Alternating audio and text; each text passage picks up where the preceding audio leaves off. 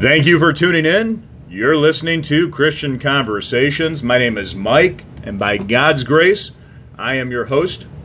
This is the program that draws on weekly doses of biblical conversation, the goal of which is to prepare the believer to take their faith and make an impact in their real world, to help you become more equipped, to help you become more engaged in your faith, and to, give you something edifying to converse about. So today we're going to look at how reality TV can relate to a routine that gives us more quiet moments with God, the best reason not to sin, and how Seth helped me to think about that. And I'm going to tell you about a new resource my wife and I discovered to help equip your Christian walk this summer. And summer is a busy time. It's a busy time for most of us, and it's a time I try a little harder to stay connected with family. Because with family, you can't make up the stuff you talk about, and it's just fun. For example, I'm talking with my aunt, and we start naming off our favorite television shows. And we discover half of which of these TV shows are reality TV shows. And the topic turns to, you know, what would happen if we had our own reality TV show? And I'll tell you what, the conversation lingered with me after my aunt and I, you know, were done talking. And I put it in my own head. You know, what if there was a Mike reality TV show? What if there was a you reality TV show? You know, with the daily routine being, you know, day after day, what kind of pattern would you start to notice in your life? And so I sort of thought to myself, what kind of pattern would an audience see if there was a Mike reality TV show? And it got me thinking about quiet moments with God. Because, you know, like I said, summer's a busy time, and for me, I feel like I'm somehow shoehorning in all this activity into 24 hours. Sometimes I feel like I'm doing 2 days, 3.5 days worth of activities, somehow just jamming that into a 24-hour window of time that we call a day. And so I realized that, you know, I need balance. This conversation led me to a point where I started thinking about my daily routine and that I need balance in my daily routine. So I'm going to give you a cool segue into the Gospel of Mark here, and it's chapter 1, and it goes verses 16 through 38, and I want to show you an example, a biblical example of time management, of balancing busy, noisy days with edifying times of replenishment, prayer, and what that looked like in a man whose life was very busy, the God-man himself, Jesus. Because in Mark 1, starting at verse 16, we see a lot of activities start taking place. Jesus gets his first disciples. Later on that day, he teaches in Capernaum with authority, which means with power, with enthusiasm, with energy. And it was on the Sabbath, which means it was his day off. In Capernaum, Jesus casts out an unclean spirit. More than likely, he's heading home after that for dinner, we would assume. But he heads home to Simon's mother-in-law, removes a fever from her, and then later on the same day, the whole town, it's written here, assembled at the door of Jesus, and he healed many. So that's 5 busy activities that would be enough for anyone to be pooped, to be like, whoa, I need to take a rest. You know, and somehow, you want to talk about jamming 2 to 3.5 days worth of activity in 24 hours, just look at the list of Jesus. So it was no different in Jesus' day than it is in our day. The only difference is we have YouTube and other distractions bothering us from getting the second half of the equation, which is the next part, which is the balancing act of a busy life. And that is described, it's easy to miss because it's one verse, But that is described in Mark chapter 1, verse 35, which reads, "Very early in the morning, while it was still dark, Jesus got up, went out, and made his way to a deserted place. And he was praying there." Now, I want to break that down and talk about four quick bullet points in verse 35, Mark chapter 1, verse 35. Number one, it was intentional. First five words, very early in the morning. That was not a mistake. Jesus purposely and intentionally arose early for a reason. And we have a reason too. We need to balance our lives out. We need to make sure that there's a balance to our busyness. Number two, he got up. I don't know how many people can relate to this, but I've said more than once prayers when I was behind the castle of the covers. You know, I'm halfway asleep, halfway awake. I'm underneath the castle of the covers. Jesus got up. He removed himself from the castle of the covers and went out. Next two words, went out. Made his way to a deserted place. I don't know where a deserted place would be for you. I know that I've spoken to my wife about it. For me, it's either the car ride to work as I'm driving to work, or it's simply getting to the vehicle 10 minutes early and just having that deserted place that I know I'm not going to be bothered. I can set the timer on my phone for 10 minutes and I can just be with God and lay my day out before him, you know, speak to him, seek him, and replenish myself through his word and just be strengthened in that deserted place. My wife has mentioned to me that her deserted place oftentimes is the shower. She has a sense of connection there with God in that deserted place. And so for you, you need to find what could work for you. It could be the car or the shower. It could be the basement or an office. It could be the walk before exercise, or it could be the car ride home. Fourthly, he was praying there. I think that's important to mention.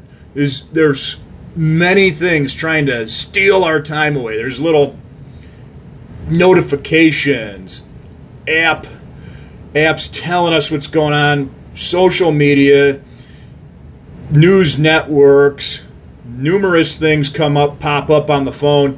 And I'll tell you what, I take my phone and I turn it on to airplane mode, because he was praying there. Jesus was praying there. That means he was not being interrupted. One of the hardest things about following what Jesus did here in Mark 1:35 is really being in a deserted place where we can pray, because that phone, that smart device, is constantly on us and it's constantly there to interrupt us. And you better believe the enemy wants nothing more than to disrupt your quiet time with God, because that's when you're fed spiritually, that's when you're edified, that's when you're prepared, watch this now, to go on to the rest of your day. So watch this now. Mark chapter 1, verse 36 and 37, Simon and his companions went searching for Jesus. They found him and said, "Everyone's looking for you." Sound familiar? Moms, dads, anyone who's living life on this side of eternity, someone's looking for you. Life is looking for you. Verse 38, and Jesus said to them, "Let's go. This is why I have come." See, Jesus knew life had a lot of noise. We know it, and we see it, you know, every day in our lives, but Jesus knew how to balance it. And all throughout the first 6 chapters of Mark, there's a pattern of all kinds of noisy responsibilities followed by intentional times of quietness, several of which are brief moments of quiet, But the key pattern to recognize is they're intentional. Jesus' routine of intentionally seeking a few moments away from the crowd in order to catch his breath with God is a great example for each of us. And it's interesting to think about as well, what would it look like for you to remember the Sabbath every day, to catch your breath with God every day, to have a quiet moment with God every day? And so I ask you to take that challenge. Find quiet moments in your day. Take a moment right now.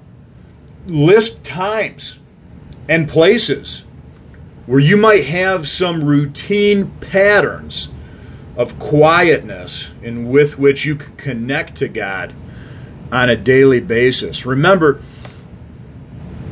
to hook in to something bigger than yourself. Jeremiah 29:13. You will seek me and find me when you seek me with all your heart. Refuel yourself for that busyness ahead. Someone's looking for you. They always will be. So let's go. This is why Jesus made you, to be disciplers and fishers of men to the ends of the earth, as the Great Commission tells us, which gives us an awesome segue into the best reason not to sin. So I'm going to use a story that I had, a real life story I've had with a coworker, and we'll say his name is Seth.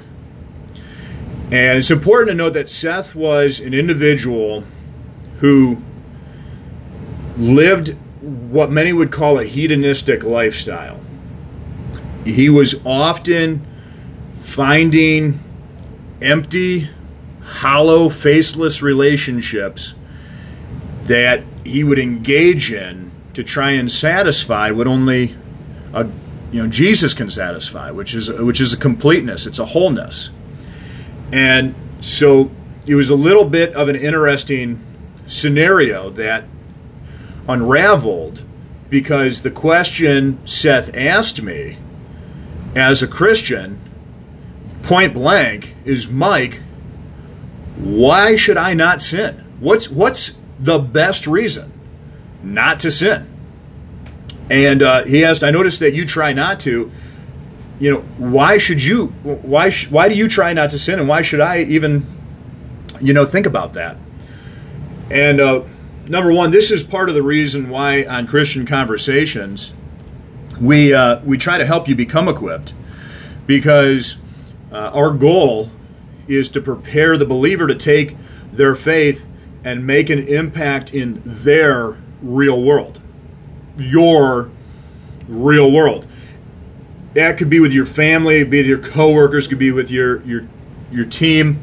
There's going to be numerous opportunities where God's going to use you. He's too polite to kick the door down, but he's going to knock on the door of your heart, and he's going to prompt you through his Holy Spirit to be engaged with the world around us.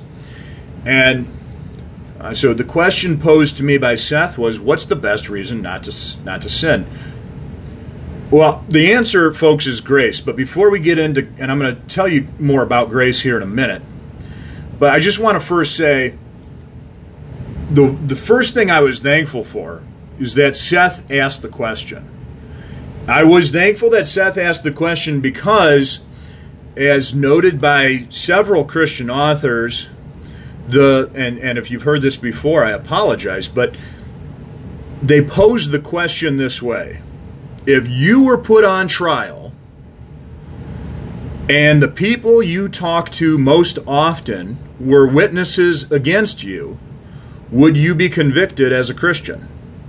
And hopefully the answer is yes. I want you to think about that. Would you be convicted as a Christian? It's a serious question, because sometimes we are the only Bible someone will ever read. And so I told Seth, I told him, the best reason to not sin is called grace.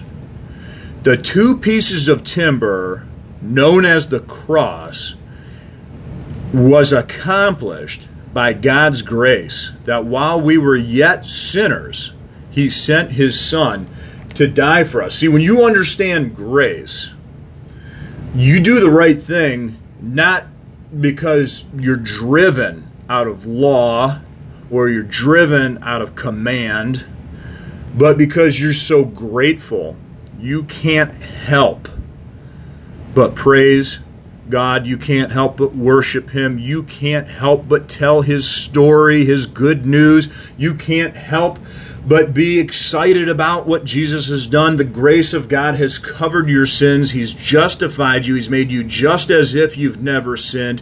He's imputed his righteousness onto your account. There's a double credit. Before the foundations of the earth, God was brought his own Son, Jesus, to the earth to be crucified and be the sacrifice that not only paid and atoned for all of the past mistakes you've made, but all of the future mistakes you ever could make. And the best verse on grace in the Bible is 2 Corinthians chapter 9, verse 8. And God is able to make all grace abound to you, so that always, having all sufficiency in everything, you may have an abundance for every good deed. Grace is God's supply of God's goodness. And what an awesome opportunity I had to tell Seth about God's grace. And he caught about half of what I said. He caught about half of it, which was also a good learning experience, because not everyone understands, totally biblical language, totally, language that a Christian may understand due to being equipped and knowledgeable from church services and sermons. And so I had to tell him another version of the story. I used a story about taking a bullet. And I said, let me put it to you this way. Let's say you're walking down the street. God forbid your friend and yourself are together. You get mugged. There's a mugger there with a gun. The mugger takes out the weapon, fires a round, and your friend jumps in front of you to take that bullet for you. I said, now, he's in the hospital. He asks you for a cup of water. Are you going to say, oh, I don't want to do that because I just don't feel like it? Or are you going to say, I'm so grateful you saved my life, you're going to be willing to do just about anything the man asks?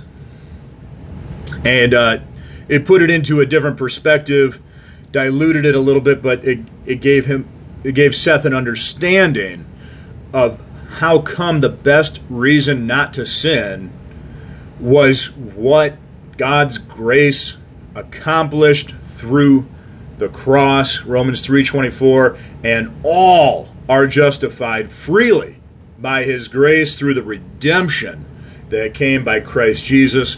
Grateful is the response. Grateful is the life we live. Grateful is the reason we praise him. We're obedient to him. We strive to be more like him every day. Vicarious sacrifice. We have the only response we have is to be grateful. It was really a special time, and I'll tell you this too: having the opportunity to talk with Seth didn't lead to just a single conversation. Seth and I were able to have numerous conversations after that, regarding the grace of Jesus and the grace of what God's doing in our lives. So it was awesome to be able to be equipped for that opportunity. So now we have a chance to do a cool segue into this really neat resource, this really functional resource my wife and I have discovered. And it's something we've been researching for a while. My wife and I are both looking to become more equipped. It's one of the goals of this podcast. It's one of the goals in our lives. It's one of the goals we have in any time we're talking with other Christian brothers and sisters, is we want to be able to be equipped so we can equip others. And for us, time and money are always a factor. Not necessarily time in terms of longevity, but times in terms of commitment. For example, you know, my wife and I wouldn't really realistically be able to go to like a Bible college on campus. We would love to, but just realistically, we couldn't do it with the way our lives are. It'd be overwhelmingly, it'd be too much. And also, traditional campuses, they are not typically affordable for the average American budget, and especially not ours. So we found this ifcabiblecollege.com, and just type it in, ifcabiblecollege.com. They're not paying us to tell you this, but this is a cool resource we found. We just wanted to share it. It's something that we're both going to be taking part in. And they actually have 3 pathways that allows the believer to become more equipped, so you could take your faith and make an impact in your corner of the world, the part of your life that God has put on your plate each and every day. And so these pathways are, you have a certificate option, a degree option, and a diploma option. And so you got a 1-year program, a 2-year program, or you could go for a 2-year degree or a 4-year degree. Okay, so the degrees are bifurcated. You could get a 2-year or a 4-year degree. And they have a lot of fantastic options available, biblical studies, pastoral ministries, etc., down to a Christian worker certificate. And this would allow you an opportunity at a very affordable price. I believe it's $125 per class, not per credit hour, per class, to become more equipped, become more active in ministry. And for anyone desiring to become more engaged in your faith, this is a very affordable, very functional way to accomplish that, and I highly recommend it. So, cool segue into the end of the program. Thank you very much for tuning in. Thank you for listening to Christian Conversations, a production of 100% Shore Ministries. My name is Mike, and by God's grace, I've been able to be your host for this program. If you have questions, concerns, or would like to make a donatable gift, please do so at lovedbyhim2012 at gmail.com. Again, lovedbyhim2012 at gmail.com. Thank you for listening, and God bless.